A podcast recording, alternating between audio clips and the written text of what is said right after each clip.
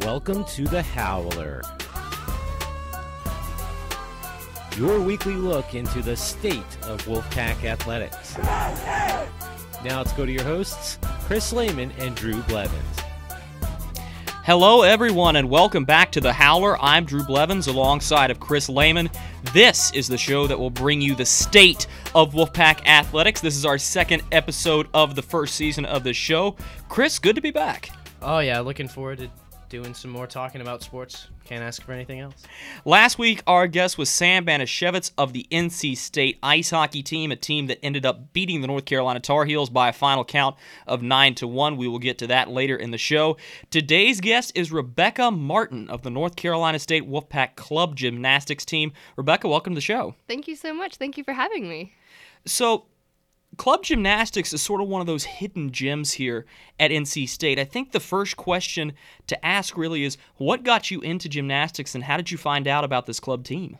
Well, I was really into gymnastics when I was younger, as most girls do. I mean, they start out um, just recreationally taking classes. Um, and I did that for about two years and decided that's not where my heart was. And so I became a competitive dancer and did that for, gosh, eight, nine years. Um, and that's really where my heart was. But while I was dancing, I was taking um, acro lessons, which is you know acrobatic dance, and you learn the basics of gymnastics and um, the proper technique of tumbling and f- like floor routines and all that. Um, and I got to compete those in several different dance competitions. And after I graduated high school and um, came to college, I decided that I'd spent a lot of time in dance, and I kind of wanted to shift my focus back to gymnastics as a whole. Um, and so I did some research online and found the club gymnastics team. I mean, gymnastics really is sort of one of those niche sports, and without a doubt, if you have not seen gymnastics in the Olympics or what have you, it is certainly a sport. There is so much core strength, so much agility and coordination required. But what's the appeal of gymnastics to you personally? Personally, I just love the skill required. I mean, not only do you have to have technique, but it, it's really, really skill based. I mean, it's an art as a whole and it's so beautiful to watch. I love watching dance, gymnastics, figure skating, all of those performance based sports, I guess, if that's what you want to call them. Um, but I've always just been so drawn to just the the grace and the balance it takes to execute the skills so seamlessly. Uh, and so you bring that up. That that brings up a, a question f- uh, for me uh, you talk about how it really is kind of precision. You have to be very skillful. You have to really be on. How many times do you practice a week? Because it's not something it really seems like you can go do once or twice a week. It's it's a really something you have to do repetitively to be good at. Right. The club team practices two days a week for two hours at a time. So Thursday nights we practice from seven to nine um, at Superior Gymnastics in Morrisville, and then on Sunday afternoons we practice from four to six here in Carmichael Gym. Um, and the varsity team has been very kind, letting us use their equipment and letting us use their mats and everything. And it's it's of course nice to practice on campus and have everything right here. So, I mean, we are still a good ways away from traditional gymnastic season, but from what I could tell from the Facebook page that's out there, this is really a year-round sport because you have to be able to stay in shape. What's the workout regimen like? Well, um, for each practice, we start out um, warming up together as a team for about 30 minutes or so. Um, we'll do some running and some stretching to warm up, and then we'll go across the floor and do basic technique just to warm up. We'll start out with forward rolls, do some cartwheels, work our way up to um, higher level backflips and everything. And then after about 30 minutes are over, we'll kind of split up and go our separate ways. And it's really a free practice. It's pretty open ended. You can work on what you need to work on. Um, you can go work on your beam routine. You can work on bars. Um, and we kind of help each other out. A lot of the girls have been in competitive gymnastics for most of their lives. And so, for those of us who may not have had proper training for so many years, it's good to be able to ask them, hey, you know, what's the best way to execute this technique without falling, you know, that kind of thing. We focused a lot on the individual aspect. I mean, becoming better as a gymnast yourself. But what a lot of people don't realize is that there is certainly a competitive edge to the sport, especially once you get into scoring and competitions. I mean, it's fairly akin to golf because you're playing against yourself, trying to beat the best that you had last time, but there's also another individual, another team on the other side of the mat. Can you explain that sort of dynamic in the competitive uh, realm of this sport? Definitely. I think um, the competitiveness against the other um, competitors is definitely a driving force. I mean, of course, in, in any sport, when you know you're competing against somebody else head to head, you want to perform your best. You want to win. You want to beat the other person. But there is definitely um, a level of pressure on yourself to beat your personal record, to um, perform better than you did the last time, to get a higher score on your floor routine or your, your beam routine. So I think it goes both ways. I personally focus on the personal score um, but I know a lot of the girls are definitely worried about the competitors. I um I want to ask you about the specific events that you do. What events do you do? Your favorite events and why? My favorite event is floor. Um, probably because that's kind of where I got my start in gymnastics was learning acrobatic routines in dance.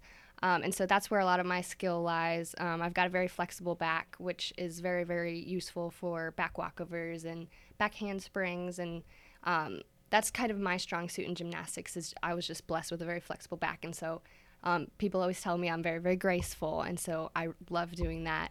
Um, I also really love beam. I'm not so good at it, but I, I've been practicing a lot, and so I think I think I'm getting a lot better at that. I don't think I'll ever be able to compete on bars on for club gymnastics just because that requires I mean, you have to be conditioning those muscles constantly. It's like it's all in your arms, it's your shoulders, it's your back, it's your core. It works every muscle you have. And you may not think that. It's pretty surprising, but it's, uh, it's so would you consider that to be the, the hardest event out there? I think I think it's probably the hardest um, because you have to start training from that for that right from the get go. And if you have not conditioned those muscles, like I said, it's really hard to pick it up. I mean, I've been trying and trying, but in order to execute a proper giant where you swing your body all the way around the bar, that takes years and years of practice.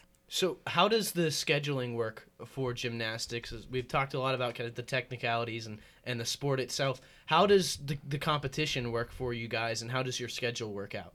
Um, club team competes um, in about three or four local regional meets in the springtime. We'll travel to UNCW, UNC Chapel Hill, Wake Forest, um, and we'll often host our own meet around April or so, early April.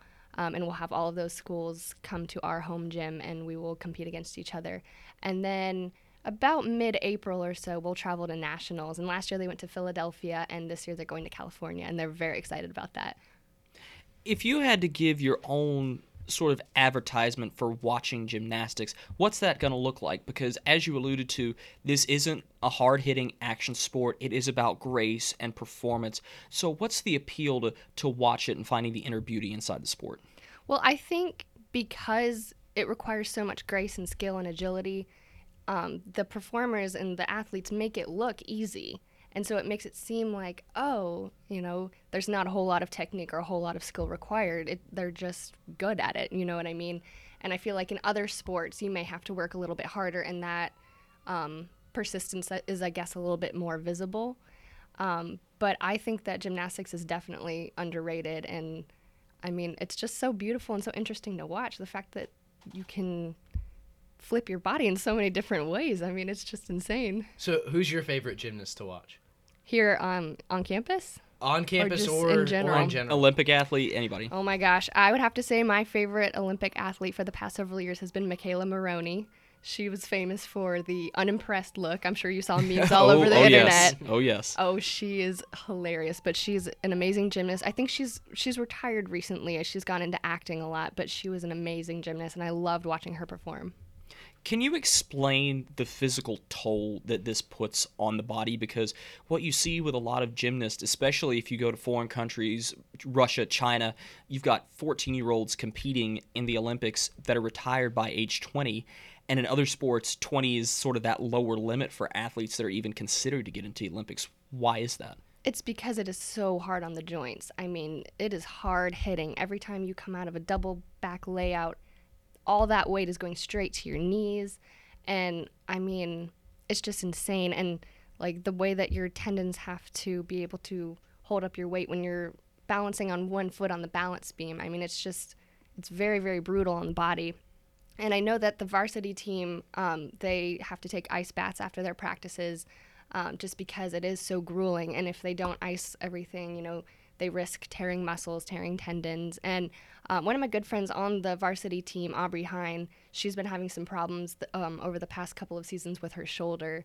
Um, she's been pulling a ligament and she's going to have to have surgery after she graduates, which is very, very sad. But she's going to try to finish out the season. But I know it is so tough on her. She she has to go through all kinds of physical therapy and such just because it's it's really hard on the body. Uh, that seems to kind of be one of the themes. Is it's a really tough sport. It's hard on the body. It is. So, uh, what do you do outside of just practicing? Obviously, you have to have some strength as well to be able to do some of these things because they are incredible to be able to do. What do you do outside of just your your normal practice routine? We do weight training and lots of cardio to build up endurance because um, a lot of these routines require a lot, a lot, a lot of strength and endurance. Um, weight training, like I said, just to build up those muscles. The core muscles are so important in all, I mean, performance sports that I've focused on dance, gymnastics, figure skating. I mean, the core muscles in your stomach and your back are really what help you to get, like, I guess, do these skills. I mean, it's just, it's crazy. And so, um, definitely different weight training regimens, but yeah.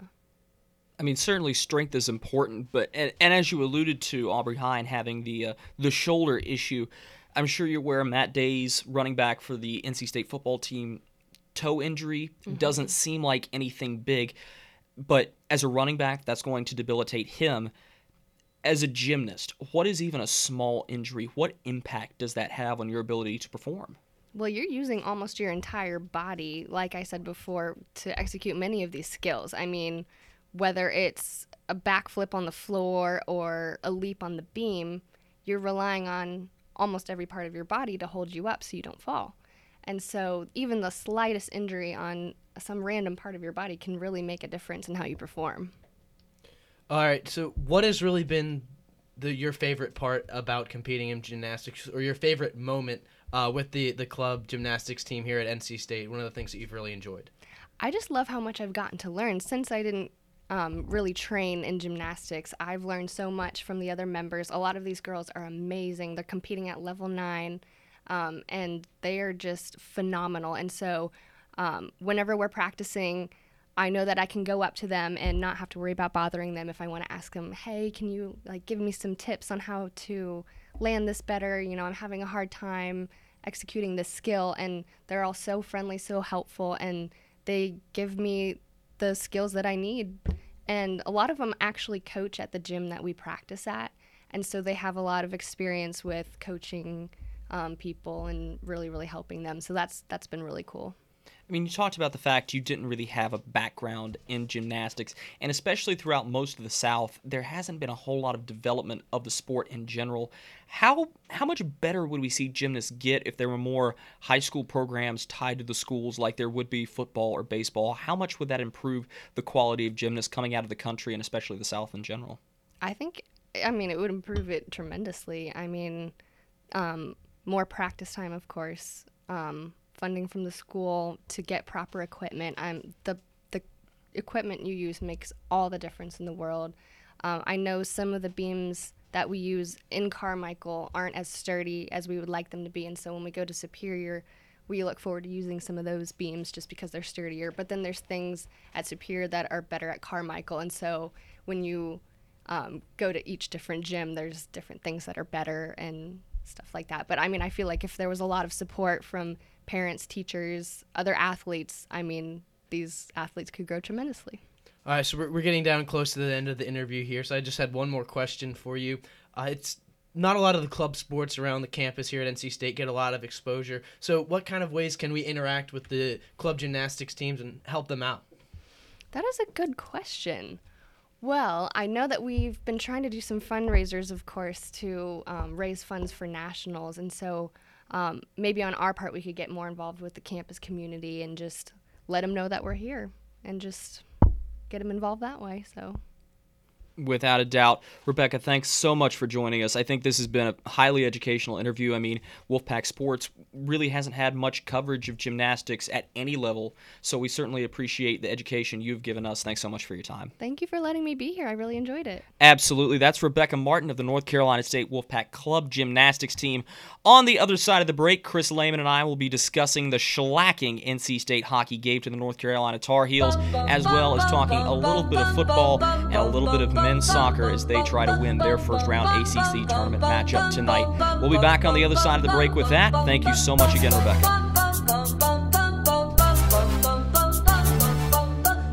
Welcome back to The Howler. Drew Blevins alongside Chris Lehman. We just heard from Rebecca Martin of the NC State gymnastics team at the club level. Very enlightening interview, when you say, Chris. I had no idea that much effort went into gymnastics. I mean, I knew it was tough, but I didn't know it was that tough. Oh, it's always great to hear those kinds of things because that's one of those sports that you only hear about like once every four years when the Olympics roll around. So it's a lot of fun to hear about all those the things that really go into it to see that finished product. Oh, and you better believe those Olympians are even training right now, which is highly impressive. So, a great interview from Rebecca Martin.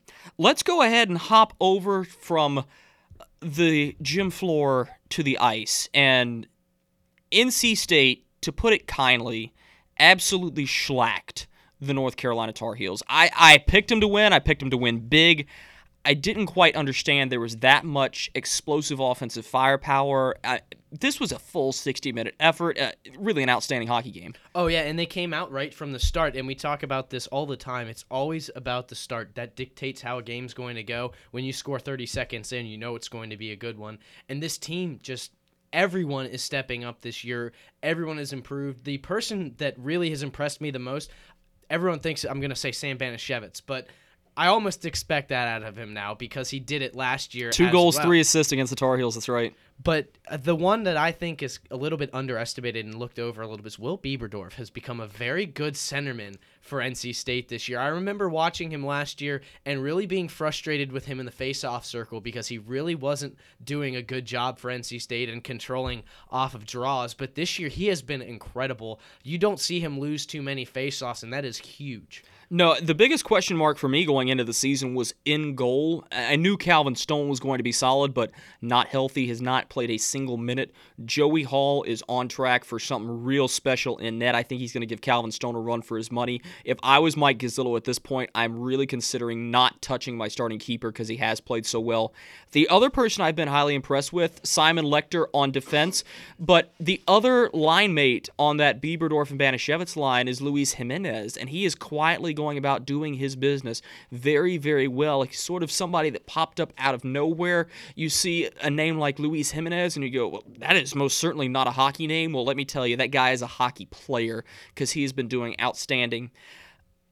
I do want to get into this, though, and this is something that I think will explain the state of hockey, the state of hockey knowledge in the South. That's the officiating and the physicality how much of this game North Carolina takes two major penalties. NC State has a plethora of calls against them as well.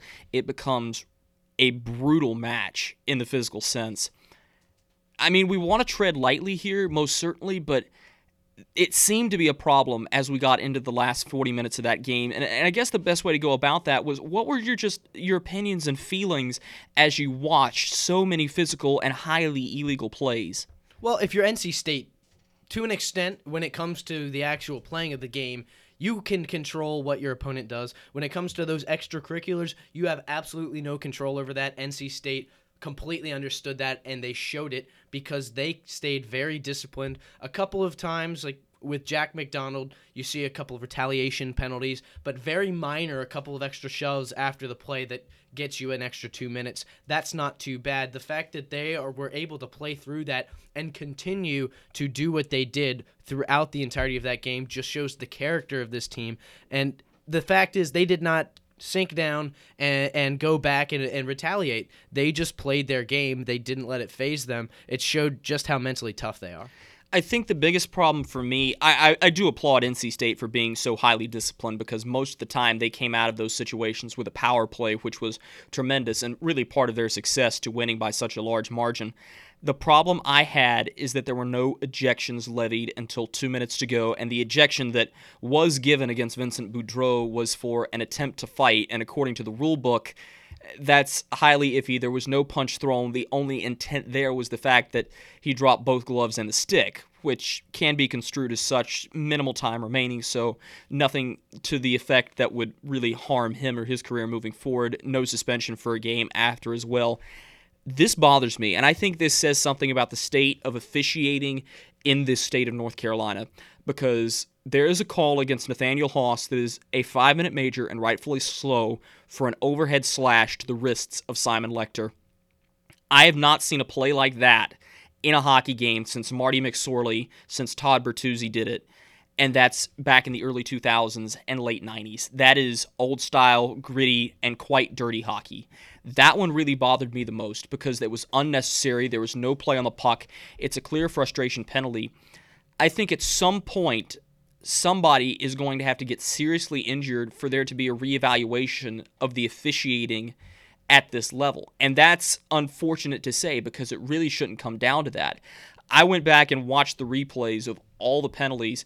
I mean, for the most part, if you look, both teams it's a tripping, it's a hooking, it's an interference, it, it's things that happen naturally throughout the course of the game. But when I see these spikes in highly illegal plays, highly dangerous plays, it bothers me. Because the only way to get through somebody's head that this is a dangerous play, you're not going to be allowed to do this, is to take them off the ice for an extended amount of time. And I don't just mean five minute major. Because Nathaniel Haas goes right back out there once again and gets to playing the same way because he's one of those guys that we talked about in the live broadcast that all hits are delivered high, they're delivered with elbows, they're not legal body checks, and you can forget those being called. For some reason, there's this timidity among officials in the state of North Carolina in the ACCHL, and that's an issue. If you wear the stripes, you've got to conduct yourself with an amount of authority that demands and commands respect.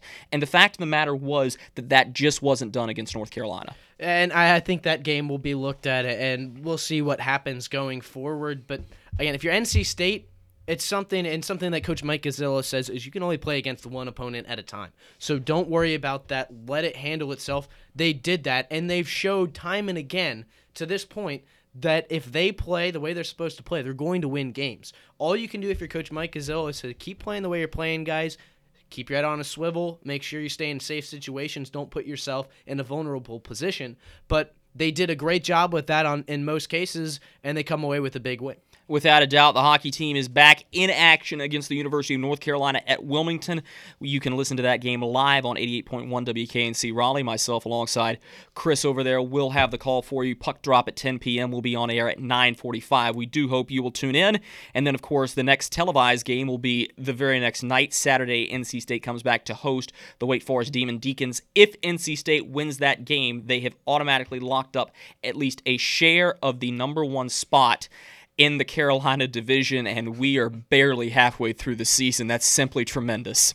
Uh, they're just absolutely steamrolling through their opponents right now. Big one against Wilmington though this week. That's going to be a test. That is a non-conference game and one that could have ACHA ranking implications. We hope you'll join us for those.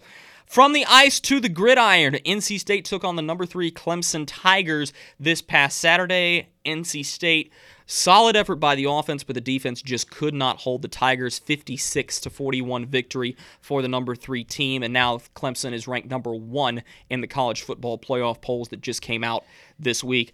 Tigers look good, but NC State did give themselves a chance to win this football game. Well, uh, you per- summed it up perfectly. There are two sentences. Offense played great, defense kind of rolled over. That that to an extent isn't true. I think there was effort in there and they were just completely overpowered by the end of the game. I think they were exhausted and worn out.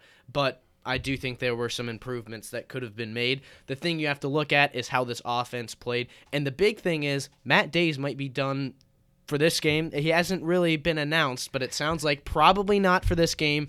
And there is the potential for it to last the rest of the season, which means there's going to have to be a big adjustment in this offense. Really, you know, Jaylen Samuel seems to be the next option, and he's listed as a tight end slash fullback. So there really is no running back anymore. It is going to be about quick passes, and I think that worked really well for the Wolfpack. Samuel, the Samuel still six touches, 65 yards. So the running game may not be as potent as it would have been with number 21 in the backfield, but there's still going to be some threats. And you have a couple of freshmen who are very talented: Dakwa Nichols, Reggie Gallaspy, Nyheim Hines may start to see more on jet sweeps, but. The injury does bring up something. I mean, you're right, Chris. This has been kept very hush hush.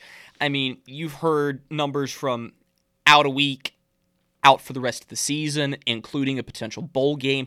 I mean, this is a very interesting injury, and I've seen him walking around campus. He's in a boot. He seems to be at least in fairly good spirits, or as much as an injured starter can be. Will Richardson, also with legal trouble, will be out against the Boston College Eagles this Saturday the run game may not be as strong as we would have expected it to be.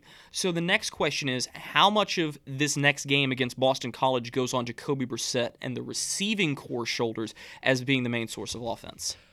I would almost put it more on the coaching staff. I think if you look at the way that this offense was run in that stretch where NC State really struggled those two games against Louisville and Virginia Tech, the offense to me was very predictable, methodical, not in a good way methodical, in a very predictable, easy to stop methodical way. And I think this will shake it up. I think this is a good thing almost with Matt Dayes being out because it forces Matt Canada and this NC State offense to find different ways to do things. And that's not going to be seen on tape right now. So that is something that could be a huge advantage if they use it right. That's the big question. Do they use it right in this game? And this game is very important because you don't have really any other easy games left to get that sixth win and get yourself into a bowl. And we'll get to that scheduling in one second.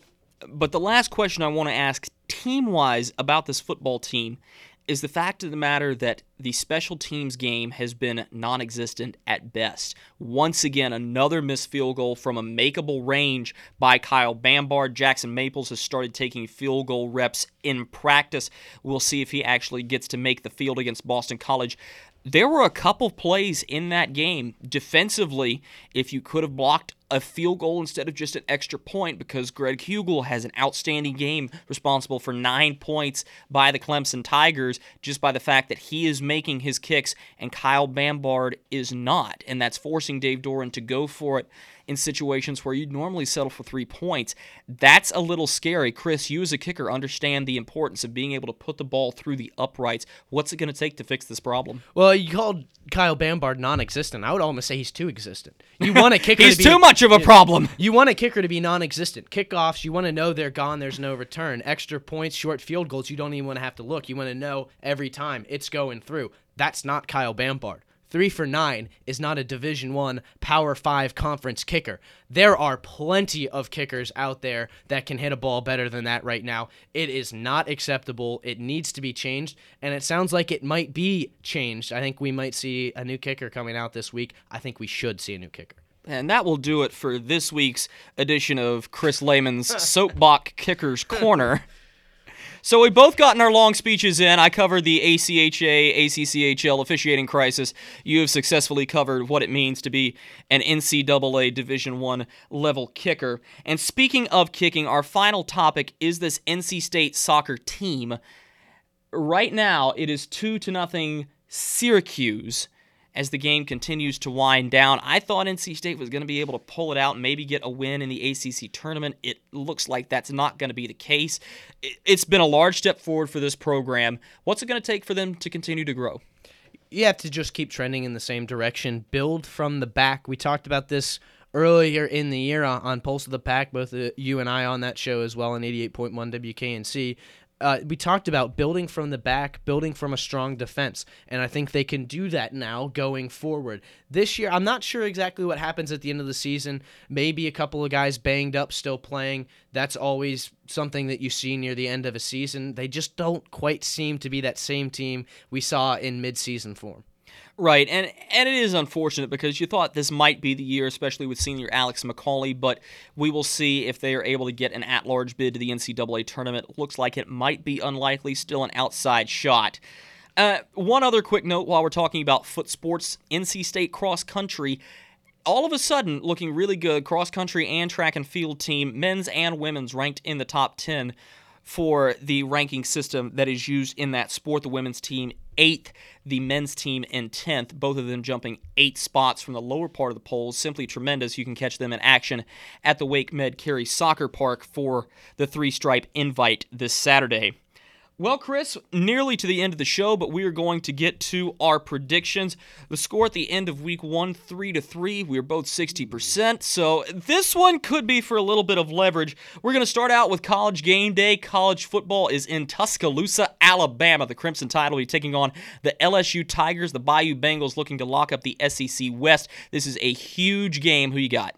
Well, a lot of people really not happy with Alabama being up in the top five or top four for the playoff rankings. I kind of agree with that. I don't mind them too much. I think LSU's a little bit better with Leonard Fournette heading that offense. I see the Tigers getting the win in Tuscaloosa. I don't think it's even a question as to who I'm going to pick. If you could see me in studio here, it's an Alabama hat, it's an Alabama hoodie. I'm going with the and Crimson Tide. At NC State. I'm going with the Crimson Tide. I mean, I think they're going to prove that ranking true. I think this is a tremendous football team. Nick Saban, easily the best college football coach in America, in my opinion. I know that's up for debate. I've got Alabama in this one. Transitioning back into the ACC, biggest game for the Coastal Division all year, the Duke Blue Devils will travel to Kenan Stadium to take on the North Carolina Tar Heels, who are ranked number 21. This is Tar Heels team undefeated in the ACC, one loss against South Carolina. Big one, Chris. Can you pick a blue school for me?